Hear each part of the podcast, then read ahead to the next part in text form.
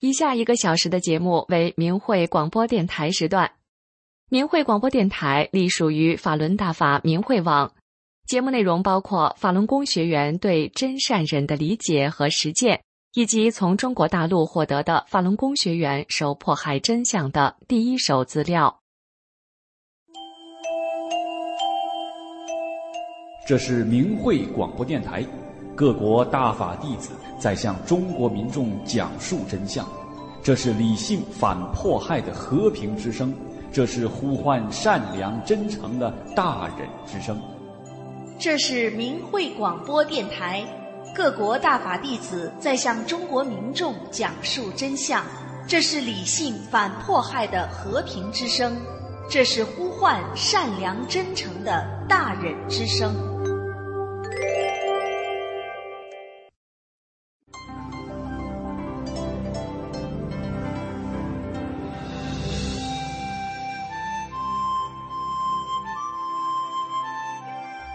人心生一念，天地尽皆知。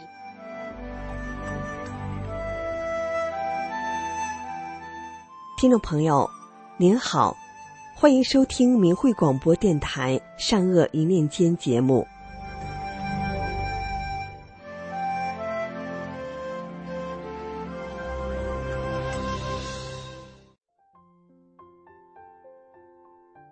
我今年六十三岁，退休职工，练法轮功二十多年了。我来说说自己的亲身经历和身边发生的真实故事。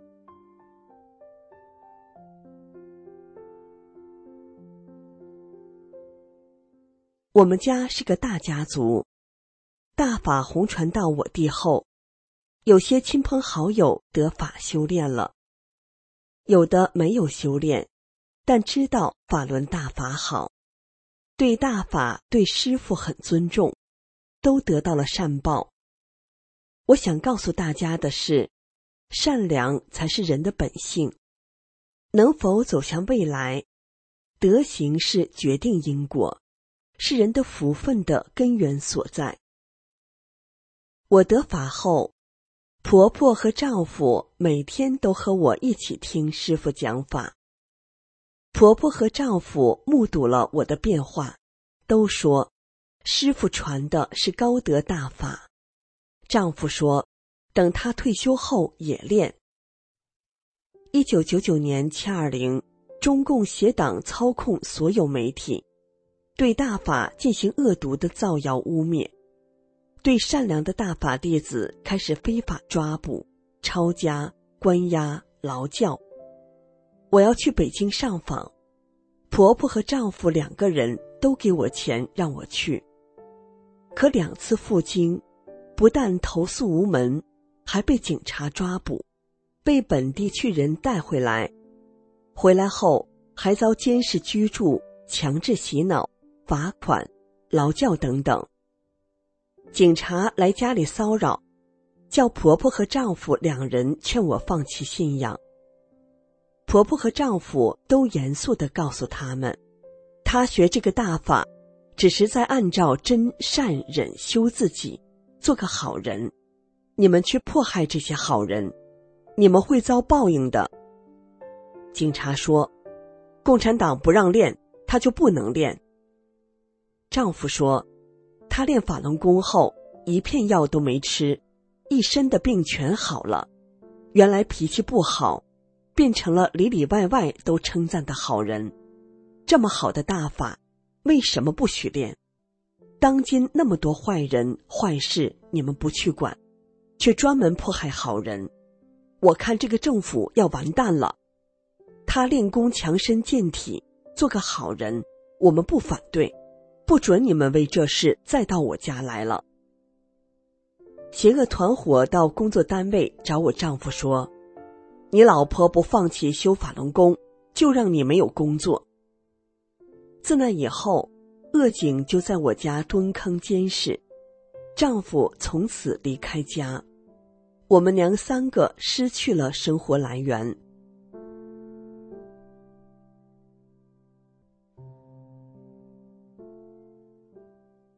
婆婆一看他们逼得我们没有办法，生活不下去了，就对我说：“你外出打工养活你自己吧，不管怎么难，都没有过不去的火焰山。孩子和我有办法。”就这样，我带上转法轮，从同修那里借了一百元钱，走上了流离失所的路。我走后，协党六一零人员、公安局和派出所警察经常找我婆婆要人。我婆婆说：“我们一个好好的家，叫你们整的散了。现在我俩老少相依为命，你们把我儿媳妇逼到哪儿去了？”我正要去找你们要人呢。婆婆年龄大，经受不了协党人员和警察没完没了的骚扰。二零零一年突发心肌梗死，送去医院抢救无效，宣布死亡。家属们回家处理婆婆的后事，只有我女儿和她的二姑在急救室门外守护着婆婆。她二姑坐在外面的椅子上休息，女儿一个人在急救室门外哭喊着：“奶奶啊，您不能死呀！爸爸妈妈都不在家，我还要上学啊！奶奶，您回来吧，家里不能没有您啊！”他边哭喊着，边睁开眼睛，透过门上的玻璃，他突然看到奶奶的手在动，他赶快去喊他二姑。说：“俺奶奶活了，俺奶奶活了。”他二姑看着女儿很可怜的样子，哭着说：“孩子，我知道现在最需要你奶奶的人就是你。奶奶都死了半天了，怎么能活过来呢？”女儿急不可待地说：“真的。”拉扯着他二姑往急救室门前走。他二姑一看。妈妈的手和胳膊真的是在往上举，两人就急忙往值班大夫那儿跑。他二姑说：“俺娘活了，你们快打开门看看吧。”大夫说：“我理解你们家属失去老人的痛苦，那是绝对不可能的事情，那是你们的幻觉。”他二姑说：“什么幻觉不幻觉？你赶快打开门去看看，不就知道了吗？”大夫很无奈的去打开门，一进去就听到老人说：“快，我要回家给孙女做饭，孩子上学别迟到了。”大夫惊讶的说：“神奇，神奇，太神奇了！”第二天，孩子的二姑给他妈妈办理了出院手续，回家了。全家人。左邻右舍感到无比惊讶和神奇，我们全家人心里知道，这是慈悲的师傅救了我婆婆，我们无比感恩大法师傅。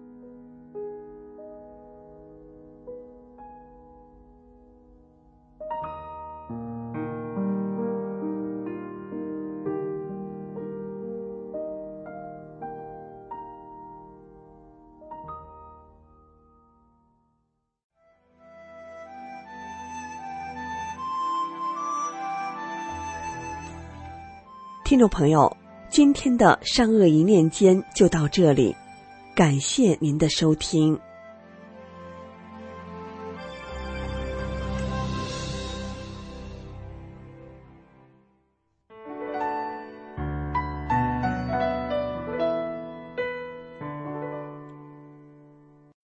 听众朋友您好，这里是明慧广播电台法轮功真相系列，今天为您带来的是。天安门自焚画面是谁拍的？二零零一年一月二十三日除夕，在天安门广场发生了一起震惊中外的自焚事件。新华社马上发稿栽赃给法轮功。七天之后，一月三十日的央视焦点访谈节目播出了自焚现场的画面，但是这些现场画面除了一些远景之外，还有平视和俯视的近身大特写。因此，立即引起质疑：这些画面是谁录制的呢？在中国，没有事先得到允许，企图在敏感地点对敏感事件拍照是不可能的。焦点访谈关于自焚事件的记者李玉强，他曾和摄影师邢旭东写过一篇关于北京一个火灾现场采访的后续文章。李玉强说，那场大火是上午十点燃起的，他在中午十二点二十分正好坐车路过出事地点，看到后就立即请示领导，领导马上调兵，摄制组在一个小时后。也就是下午一点二十分左右赶到了现场。摄影师邢旭东说：“为了采访到第一手资料，就要再靠近现场，可受到的还是警察无数次的盘问、无数次的阻拦。”李玉强和我冲上去接近现场，正在拍摄时，警察把我们的摄像机镜头撅向了天空定格。从李玉强和邢旭东的描述中，我们得到了什么？第一，焦点访谈记者偶然路过发现后，而从寝室到摄制组赶到花了整整一个小时，因此要拍摄到突发事件的最早画面几乎是不可能的。第二，要想接近现场拍摄，就不得不突破警察无数次的盘问、无数次的阻拦。第三，警察是不让记者摄像的。在事件现场要拍一个大特写，没有事先得到允许是绝对不可能的。但是第一个自焚者是王进东，在焦点访谈的节目里有王进东的现场画面。我们看到画面里，警察拎着灭火毯在王进东的身后慢悠悠的晃来晃去，等着王进东喊完口号。那时王进东是坐着的，所以摄影师要弯下腰来。才能拍出焦点访谈节目中王进东的平视镜头，而且摄影师的镜头很稳，这个画面完全不是一个突发事件记者抢拍的样子。而小女孩刘思颖躺在地上喊妈妈的镜头，是从上往下俯视的特写，画面干净，没有任何因为当场人员抢救行动的遮挡。等刘思颖喊完妈妈，镜头拍好了，几个人才一拥而上。把刘思颖抬上担架，这个画面更像是现场人员把地方腾出来配合拍摄的结果。焦点访谈自焚节目一播出，里面的特写镜头马上就遭到观众的质疑。不过，中央电视台和新华社并没有出来澄清特写镜头的来源，倒是远离北京这个政治中心的《羊城晚报》登了一条小消息。说是特写镜头来自 CNN 记者被收缴的录像带，因为当时正好有 CNN 记者在天安门广场。但是这一说法被 CNN 的新闻主管艾森乔丹否认了。艾森乔丹说，CNN 的摄影师在事件发生后几乎立即被捕。其实我们都知道，在天安门广场，别说外国记者，就是中国人遇到突发事件。你能随便照相吗？刚摆个姿势，立马就会被收拾了。那么这些现场画面究竟是谁拍下来的？他们又为什么能够不受干扰的拍出这些画面呢？另外一方面，当时这些所谓的自焚者并非集中在一起的，他们是散布在天安门几个不同的地方，所以就算当天警察真的破天荒的没有干扰拍摄。正常的新闻团队也是拍摄不出来的。电视制片人李军说，他的一个同事曾这样对他说：“你就是给我一台摄像机，告诉我天安门广场有自焚，我都拍不下来。”李军说：“因为这个自焚的过程，一般情况下也就是一分钟到两分钟，你想拍到第一现场很难，基本不可能。他这还不只是第一现场的问题。”他的镜头拍的是非常完整的，全景、中景、特写、不同的角度、现场录音等等，把它完整的拍了下来。从电视专题制作角度，它只有一种可能性可以实现，那就是摆拍，摆好样子让你拍。在影视摄影制作的专业人士眼中，这个天安门自焚案就是像电视制作一样的摆拍，在栽赃给法轮功而已。事实上，法轮功师傅李洪志先生在一九九四年出版的《转法轮》一书中就写道：“练功人不能杀生。”李洪志先生于一九九六年在悉尼的演讲中也明确说过，自杀是有罪的。所以，全世界任何一个地方都没有法轮功学员自焚的事情发生。那么，到底是谁制造了这场天安门自焚？他们为什么要制造这个骇人听闻的事情呢？我们可以从焦点访谈对他们这个节目的评价看出端倪。他们是这样说的：该节目在对法轮功的斗争中起到了关键作用。开创了揭批法轮功宣传工作的新局面，奠定了以后揭批法轮功节目的风格，受到了中央主要领导同志的好评。从刚才的评价中可以清楚得知，中共是无法推卸责任的。无论中共内部实际策划者是谁，为了打击修炼真善人的法轮功学员，不惜制造这种残害生命的恐怖事件。蒙蔽百姓，激起人们之间的对立与仇恨。许多善良的人因为这个欺天谎言而仇视法轮功，这样的事真是太邪恶了。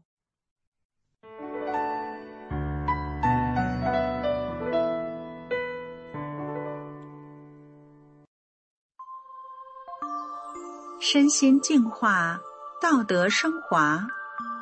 这里是明慧广播电台的修炼故事节目。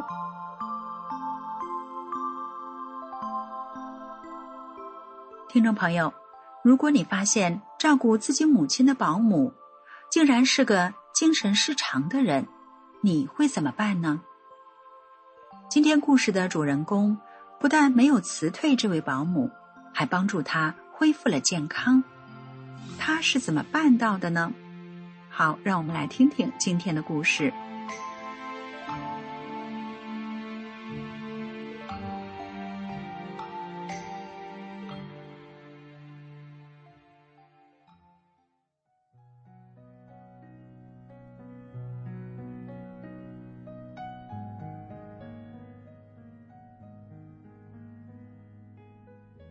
我家保姆老尹，二零零二年来到我家。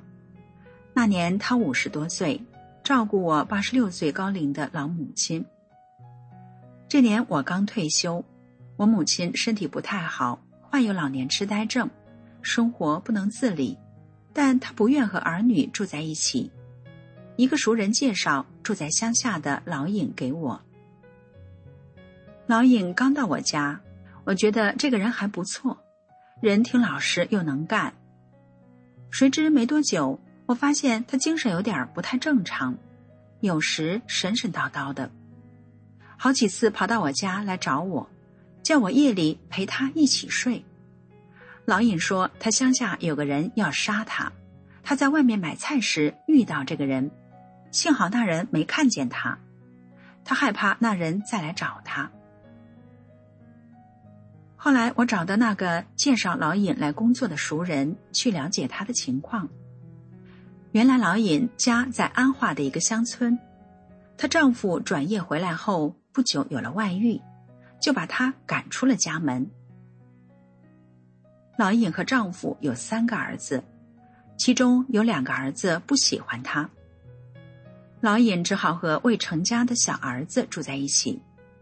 但小儿子经常吵着向他要钱，老尹又没工作，哪有钱呢？她只好离家外出打工。由于丈夫的外遇以及后来的遭遇，老尹精神受到刺激，导致有时出现精神失常。我想，这下可怎么办呢？我虽然同情他的处境，可我母亲是痴呆症。再请一个精神不太正常的人来照顾，出了事怎么办？如果要是按照我以前的个性，我可能就是多给老尹一个月工资，立刻将他打发走。但我已经修炼法轮大法了，大法师傅要求我们凡事要替别人着想，做事情要先考虑别人。如果我现在把老尹打发走，他会落到无家可归的地步，他的病情肯定会更加严重，后果不堪设想。我这不等于是在干坏事吗？但是把他留下，问题也没解决。这时我想到了大法。我自己修炼后，十多种急慢性疾病全都神奇的消失了，而且我母亲也同样发生了神奇事。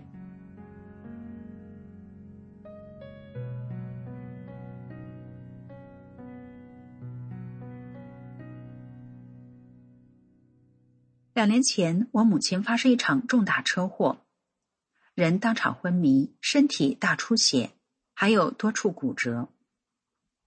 第二天，母亲在医院醒来，就嚷着要回家。医院看她年岁大了，病情又重，就让她回家了。回家后，母亲不肯打针吃药。母亲说：“反正八十多岁了，要死就死吧。”我没办法。就想只有大法能救他了，于是就教母亲念“法轮大法好，真善人好”。母亲天天真心诚意的念这九个字，结果没吃一粒药，也没做治疗，不久就恢复了健康。所以我想大法也一定能救了老尹。于是我经常回家给老尹和母亲读大法书。渐渐的，老尹越来越爱看《转法轮》这本书，他要我帮他请一本《转法轮》。拿到书后，有时间他就看书，如果有不认识的字，就记在一个小本子上，等我回家就问我。老尹还跟我学练了法轮功五套功法，他就这样学法练功。渐渐的，他那些精神异常的症状从此再也没有出现过。到了大概第二个年头，有一天，老尹在商场看到卖特价单缸的洗衣机，大概不到一千元钱，他就自作主张买了一台。洗衣机送来后，因住房太小，必须搬走一个旧衣柜才能安装。母亲舍不得丢掉那个旧衣柜。就大吵大嚷，逼着老尹去退货。我听到这个消息，急忙赶回家，还没进家门，那个介绍老尹的熟人就拉着我到他家，对我说：“对不起，我不知道这个老尹是这样的，他也太胆大了，这么大的事就自作主张，也不跟你或老太太商量一下。你也不要太心软了，洗衣机的钱不要给他。”就是要给他点厉害看看，否则他根本就没把你放在眼里。他还继续准备往下说，我说：“你别说了，我下次呀再来和你聊，今天没时间了。”我就走了。一回到家，家里乱哄哄的，洗衣机摆在房中间，有几个邻居在劝说，老娘吵，老尹哭。我先将邻居劝走，然后要老尹去做饭。接着，我开始单独劝说老娘。我知道母亲虽然不修大法，但因为车祸的事，她很相信大法。而且从那以后，母亲天天念“法轮大法好，真善人好”。我对母亲说：“你天天念真善人好，你知道这三个字的意义吗？”真就是对人要真诚，善就是要善良，处处与人为善；忍就是要忍让，对人要宽容。你骂老尹，把人家都搞哭了，这不就等于没做到真善忍吗？再说他买洗衣机出发点是好的，他也是为了给我减轻负担，不想让我替你洗衣服。你不也是心疼我，怕累着我吗？要不，有时叫你换衣服，你为啥不肯换呢？你常说法轮功师傅好，你就要听师傅的话，做个好人。好人就是对谁都要好。母亲似乎听明白了我的话，自言自语的说：“哦，原来是我错怪他了。”没想到一场大风波就这样化解了。事后，我问老尹：“为啥不告诉我买洗衣机的事呢？”原来是他看到洗衣机便宜，打算用自己结余的钱买个洗衣机。如果洗衣机好用，他准备下次家乡有便车来时把它带回去。老尹怕我知道后要出钱，就没告诉我。我对他说：“钱肯定由我出，你在我家做事，我应该买个洗衣机，这是最基本的条件。对不起，是我粗心忽略了这件事。至于你家买洗衣机的事，到时再说。”就这样，老尹在我家又做了四年。过了第六年，有一年老尹回家过年，过了正月十五还没回来。我于是打电话催她。老尹说，她丈夫要跟她一起来我们家，她不答应，老尹丈夫就不让她走。我一听觉得很纳闷儿，她丈夫不是嫌弃她，还另结新欢把老尹赶出来的吗？怎么还缠着她？但我还是对老尹说：“那你就带她来吧。”老尹担心我母亲不喜欢男人上我家。他怕老太太不高兴，我说：“母亲由我来劝说。”不久后，老尹就带着丈夫一起来到我家。她悄悄告诉我，原来自从她学了大法后，暴躁蛮横的性格变得温顺随和了。她丈夫就把相好的女人赶走，把老尹接回了家，而且几个儿子都争着要老尹去住。小儿子后来还找了一个对象，也不吵着向他要钱了。老尹一家对他全都变了。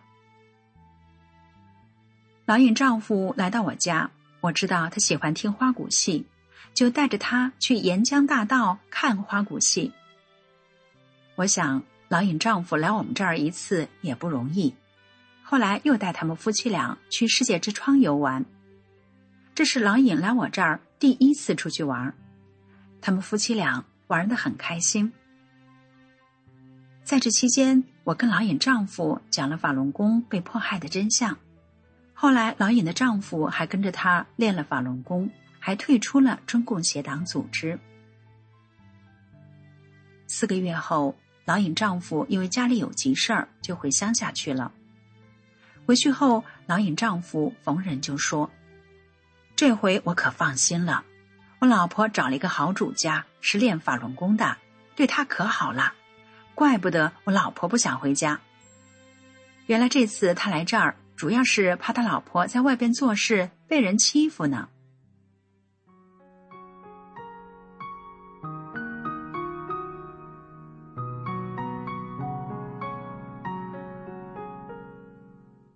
听众朋友。人与人之间难免有利益冲突，你失我得的。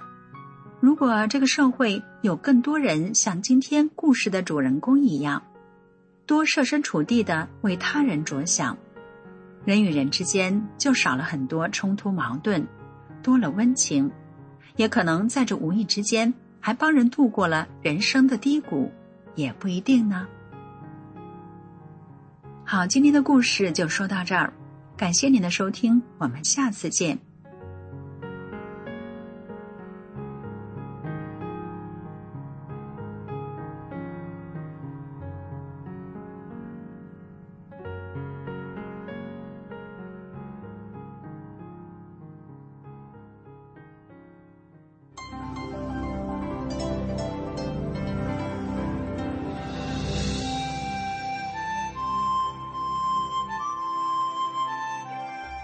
人心生一念，天地尽皆知。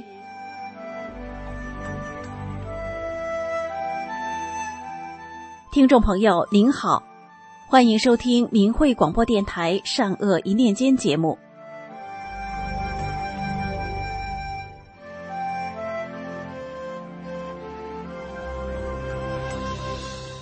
今天。我们来听一位法轮功学员讲述的家里亲人善行得福报的故事。修炼法轮功以前，我患肝炎、心跳过缓、胃下垂等多种疾病，面黄肌瘦、力不从心，整天愁眉苦脸。一九九六年五月，单位同事向我推荐，我开始修炼法轮功。学法练功一个星期。我的身心就发生了不可思议的巨大变化，面色红润，走路生风，心情开朗愉悦，无病一身轻，每天都沉浸在喜悦幸福之中。我是一个大法修炼人了，就应该用真善忍的标准来要求自己。在单位不计较个人得失，别人不愿干的事我主动去干，本职工作干得也很出色，得到各级单位的好评，曾获得省级先进个人称号。在家庭中，婆家娘家平等相待，假日休息去看望婆婆，带上各种礼物。婆婆给孙子红包，我都会加倍的回敬。在婆家，我总是任劳任怨的做家务、洗菜、做饭。饭后，弟妹都陪着婆婆打牌娱乐，我就忙着收拾饭桌、洗碗、拖地、打扫卫生。妯娌姐妹之间相处融洽，大家都很敬重我。家人们从我的言行中认识到大法的美好。在腥风血雨的被中共迫害期间，没有一个人对大法犯罪，没有一个人指责过我。小叔子更是曾经冒着危险帮助我转移保管大法物品，他也因此躲过生命中的劫难，得了福报。那是二零一三年八月，小叔子和几个有共同爱好的朋友开了一辆面包车去乡下钓鱼。一路上，大家谈笑风生，一向爱说话的小叔子却闭着眼睛一言不发。大家都知道他有晕车的毛病，也没在意。到了目的地，大家下车各找位置。大约过了半个小时，同去的姨姐夫注意到小叔子在帐篷里没出来，就叫他下来钓鱼。没听到回应，感觉不对劲，放下渔具去看他。走到跟前，发现小叔子歪在地上，不会说话了。姨姐夫赶紧招呼大家，把他抬上汽车，开到就近的县医院抢救。CT 片出来后，医生说病情严重，赶紧送市医院。小叔子挂着吊瓶赶到市医院，又做了 CT。医生告知家属，患者脑内多处脑梗，病情非常严重。生存的希望很小，危险期十二天。当时小叔子就送进了重症监护室。这时，弟媳妇想起来给我丈夫打电话。当时我们在外甥的儿子家，丈夫放下电话，将这个不幸的消息告诉我。我安慰他不要着急。我赶紧拨通大妹的电话，告诉她小叔子的病情。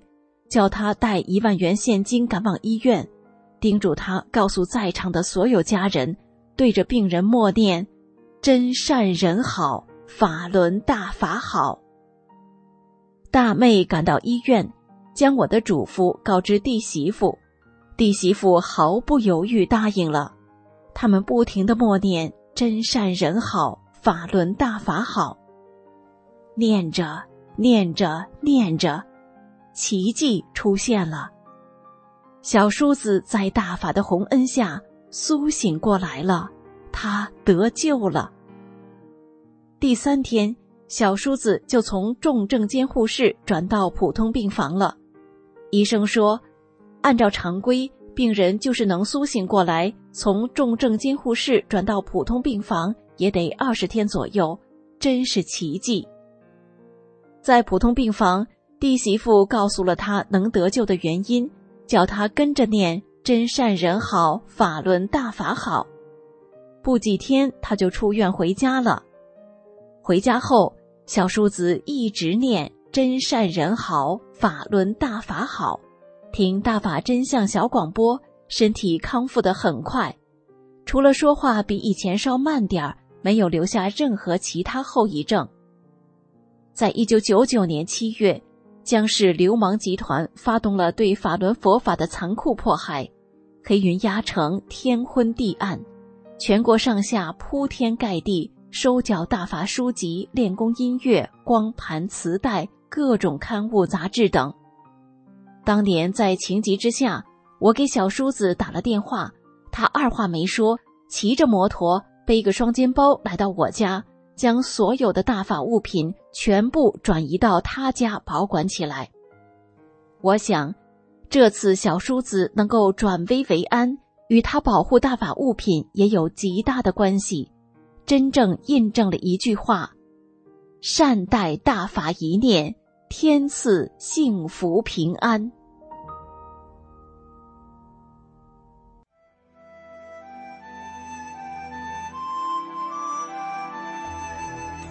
听众朋友，今天的善恶一念间就到这里，感谢您的收听。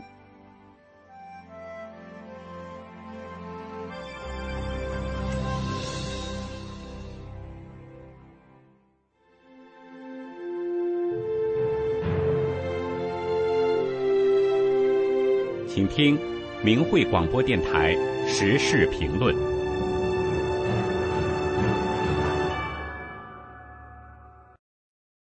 请听时事评论：大量害死正法修炼者，中共必亡。文章发表于明慧网，二零二三年十二月七日。近日，明慧网发表文章，五千多名法轮功学员被中共迫害致死，列举了中共二十四年间残酷迫害法轮功学员的一部分罪恶。也就是说，在明慧网的报道中，个人信息能够得到确认。突破中共信息封锁传出的案例中，被中共迫害致死的法轮功学员已达五千零一十人。中共对法轮功学员惨绝人寰的迫害，一笔一笔的血债命案，有名有姓或有目击者看到的致死现场，都储存在明慧网资料库中。文章说，迫害致死法轮功学员最严重的前十名省市是。黑龙江省六百四十六人，辽宁省六百二十九人，河北省五百六十人，吉林省五百三十人，山东省四百六十四人，四川省三百二十人，湖北省两百三十三人，河南省一百九十人，湖南省一百七十四人，北京市一百四十七人。文章还说，然而，一九九九年七月二十日。中共迫害法轮大法后，法轮功学员除了被活活打死、酷刑致死、灌食致死、活摘器官致死等直接被迫害致死的以外，还有大量由于遭受迫害、身体受伤太严重、难以恢复而致死的，精神药物摧残严重致使精神失常死亡的，持续的遭骚扰恐吓、亲人遭迫害。致精神紧张、恐惧，从而旧病复发而亡的；有家难归，被迫流离失所而离世的；被打得奄奄一息，活着就被公安强行送进火葬场火化的等等，令人触目惊心。文章中列举了部分法轮功学员被迫害致死的案例，如赵旭东，男，三十四岁，兰州化学工业公司职工。二零零三年十二月七日，赵旭东与母亲白金玉被兰州市公安局裴怀伟、王军等几十名恶人特务绑架，被非法关押在安全厅宾馆楼上。二零零四年二月八日，在太平间里，赵旭东生前好友、单位有关领导、同事、家人、警察、医护人员等看到的情况是，赵旭东七窍出血。耳鼻被用棉球塞上，口中有血块，手脖、脚脖有非常明显的、很深的带铐子的伤痕，整个背部呈青紫色，太阳穴有明显伤痕。原先一头乌黑发亮的头发，在五十天内竟有三分之二全白了。一百六十斤的体重只剩皮包骨。张振刚，男，三十六岁。江苏省淮安市法轮功学员，二零零零年三月二日被非法抓捕，遭到毒打致昏迷，被送医院抢救。二十八天后，尚有呼吸的张振刚被公安强行抢走，送去火化。杨桂珍，女，四十岁，山东诸城市城关镇陶家岭村法轮功学员，二零零零年九月。杨桂珍因向世人发放法轮功真相资料，被非法关押在诸城市看守所。九月十四日被非法提审时，遭到了毒打，随后被铐在铁椅子上，连续铐了四天四夜，期间不准吃饭、喝水、大小便。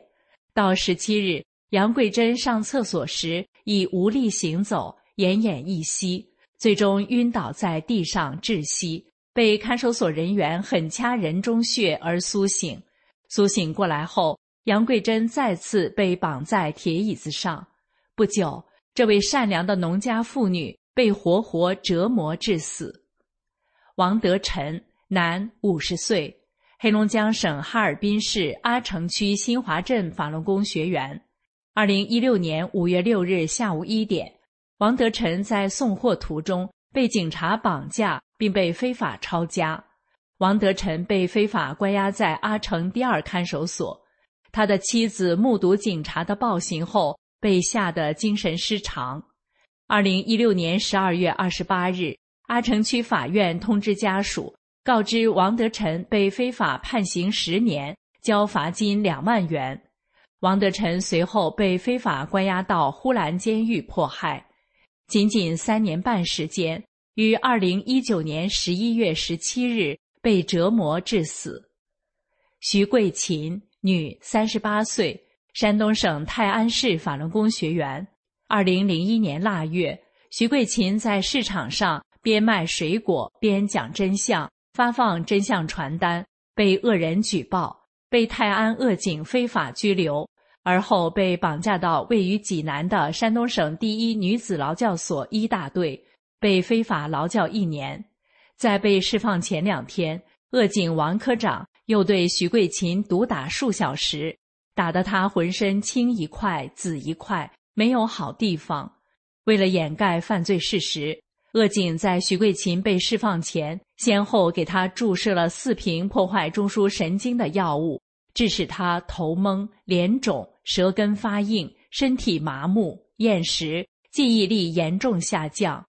家人接他回家时，恶警说：“看好他，别让他到处乱跑，否则有生命危险。”回家后。徐桂琴精神逐渐失常，第九天即二零零二年十二月十日去世。刘朝辉，男，三十岁左右，江西省高安市法轮功学员。二零零一年阴历十二月底，再次被迫害，关入江西省第二劳教所，也就是高安劳教所。刘朝辉随即绝食抗议。大年刚过，即二零零二年正月初。被迫害致死。赵丰年，男，四十八岁，河北省正定县南村镇南村法轮功学员，生前是石家庄市正定县工商行政管理局二十里铺工商所干部。二零零一年四月二十九日，为证实大法清白，赵丰年去北京依法上访，惨遭毒打致伤，后被单位抓回继续迫害。五月五日晚。赵丰年突然从单位失踪，后来家人得知赵丰年已被杀害掩埋，派出所这才不得不通知家属。派出所一方面诬陷其自杀，另一方面却做贼心虚的先行偷着掩埋，不敢让家人见面。王华军，女，三十岁，湖北省麻城市白果镇人。二零零一年四月。王华军被歹徒带到麻城市公安局，在公安局里，他受尽折磨，被打得奄奄一息。二零零一年四月十八日深夜至十九日凌晨，他被当地政法书记徐世前打昏，拖到金桥广场，公安警察浇上汽油，将他活活烧死，还倒打一耙，诬陷说他自焚。王连荣，女，六十五岁。河北省怀来县北新堡乡残房营村法轮功学员，从迫害开始至二零零四年十一月五日，王连荣老人四个儿女已被邪党不法人员迫害致死三人，大女儿被关押在监狱遭受迫害。二零零五年一月份，为避免再次被绑架，王连荣和老伴陈运川开始了流离失所的生活。二零零六年八月四日上午十一时，经历了长达七年磨难的王桂荣在异地他乡含冤离世。中共迫害法轮功的二十四年，是残酷迫害善良民众的二十四年，冤案重重。有人用“五千冤魂”形容五千多名被迫害致死的法轮功修炼者，其实何止五千？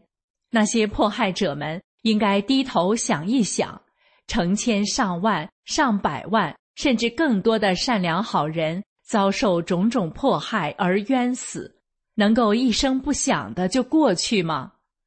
迫害正法，天理不容；害死正法修炼者。神佛不容，更何况中共害死了大量正法修炼者，所以说中共必亡，而且中共是自取灭亡。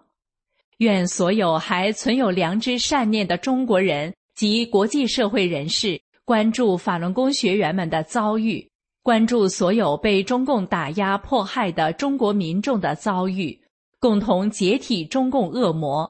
结束这场已经长达二十四年之久的对法轮功学员的残酷迫害，结束共产恶魔长达一个世纪之久的对人类的残酷迫害。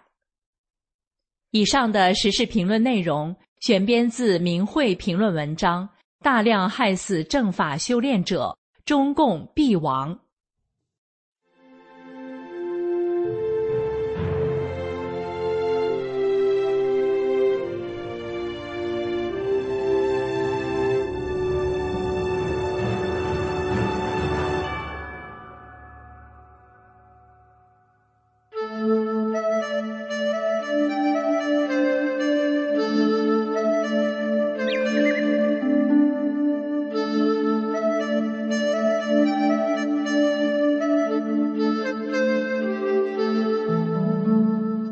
各位听众朋友们，大家好，这里是明慧广播神传文化节目。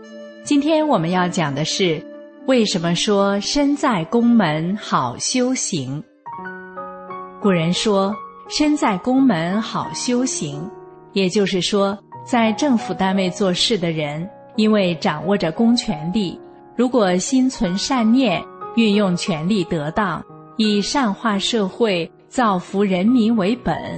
比其他职业的人更容易行善积德，同时掌握权力者需要面对各种难题和诱惑，如能坚持磨砺品德，保持善念，也会因言传身教，无心插柳柳成荫，成为社会大众行善积德的表率。宫门各种岗位中，又以执法人员。更有机会积福德。袁氏示范上说：“古人谓治愈多阴德，子孙当有兴者，为利人而人不知，所自责得福。”意思是，执法的官员因为较有机会维护善良百姓的权益，在不为人知的情况下利益他人，而积德使子孙兴旺。东汉的郭公就是这样的一个典型例子。一，明法论法，不以权代法。据《后汉书》记载，东汉郭公继承父业，学习并讲授法律，后来在朝廷担任官职。明帝永平年间，奉车都尉窦固征伐匈奴。齐都尉秦鹏担任副将，秦鹏在自己的驻地以军法处决罪犯，窦固便弹劾秦鹏独断专行，奏请朝廷诛杀秦鹏。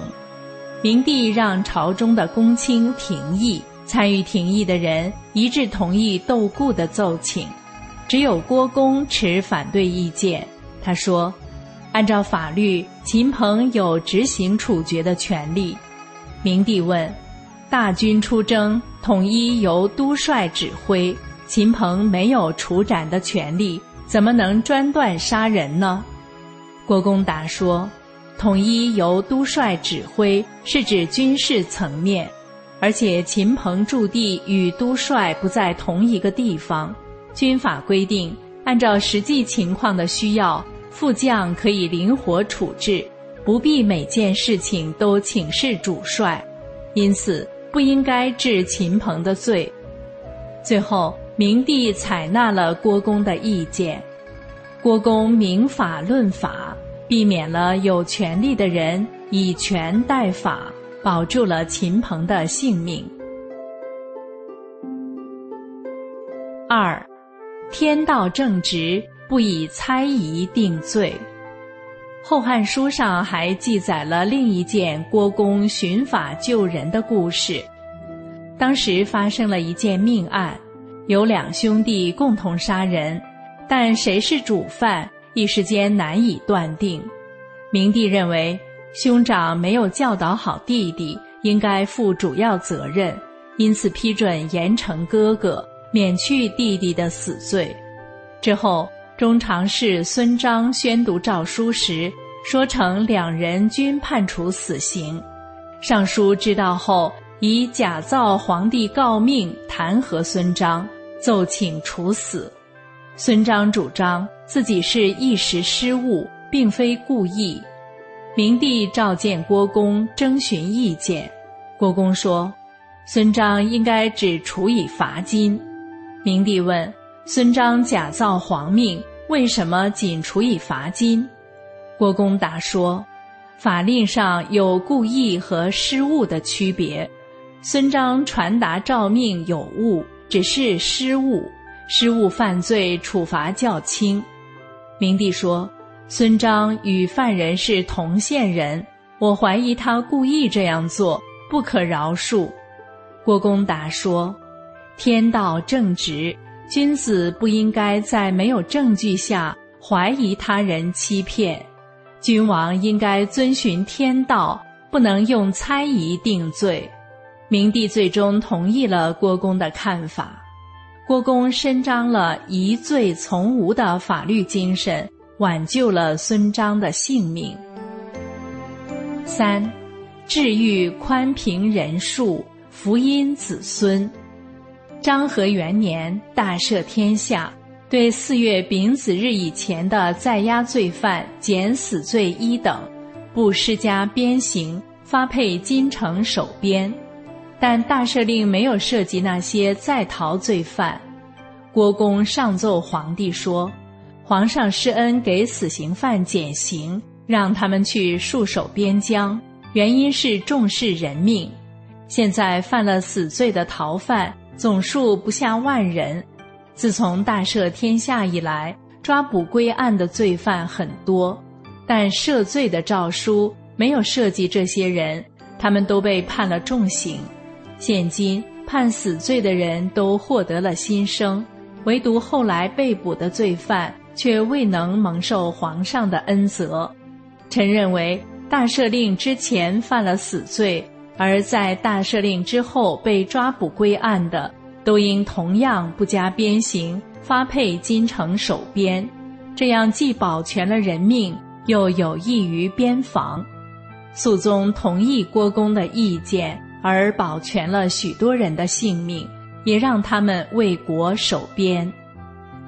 郭公掌管法务与审判，重在宽容公平。刑罚以人数为原则，他曾经上奏将四十一种重刑改为从轻处置，都得到皇帝的认可。《为政善报事例》一书记载，郭公官至廷尉正，他福荫子孙，后人至公者一人，廷尉者七人，封侯者三人，刺史侍中十余人。是欲使正监平者慎重。结语：身在宫门好修行，尤其是公检法人员。例如，自中共迫害千万法轮功学员以来，有越来越多基于良知善念的公务员明白真相后，匡扶正义，避免法轮功学员无辜受害。他们治愈积阴德，必有阳报。相反，如果宫门中人心存恶念、滥权谋私，也比其他职业的人更容易作恶积业。例如，至今仍有一些公检法人员因为不明法理或是昧于良知，跟着当权者践踏法令，制造冤假错案，迫害善良的法轮功学员，就是在宫门中作恶积业。历史总是循天道一再重演，宫门中人，尤其是执法人员。得关照自己的起心动念，心存善念，则福必相随。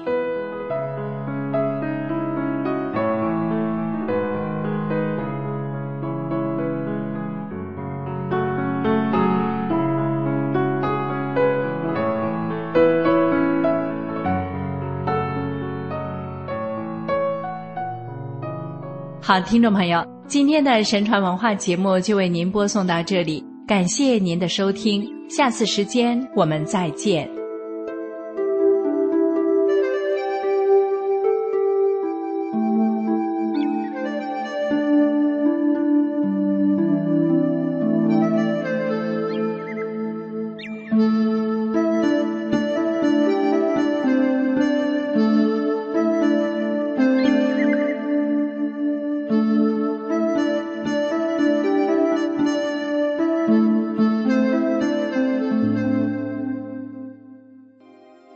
听众朋友您好，现在是歌曲欣赏节目，我是雪莉。今天给大家带来神州电影制片厂拍摄的第二部电影《善与恶》的主题歌。《善与恶》这部影片围绕着三位好友、两对恋人，在中共迫害法轮功时所表现出来的不同态度，以及不同的人生走向。展现着正与邪、善与恶的较量。这首歌的歌词是这样写的：“漫漫人生路，相知有几何？儿时的纯真，是我心头歌。生逢莫结时，重重迷雾遮。做人有清也有浊。”一念出善恶，冬去春又来，花开又花落，沧桑刻岁月，苦难会长河。有缘今又聚，缘系你和我，牵手踏归途，天涯。共此刻。下面让我们一起来欣赏小石作词作曲、女高音歌唱家白雪演唱的这首歌。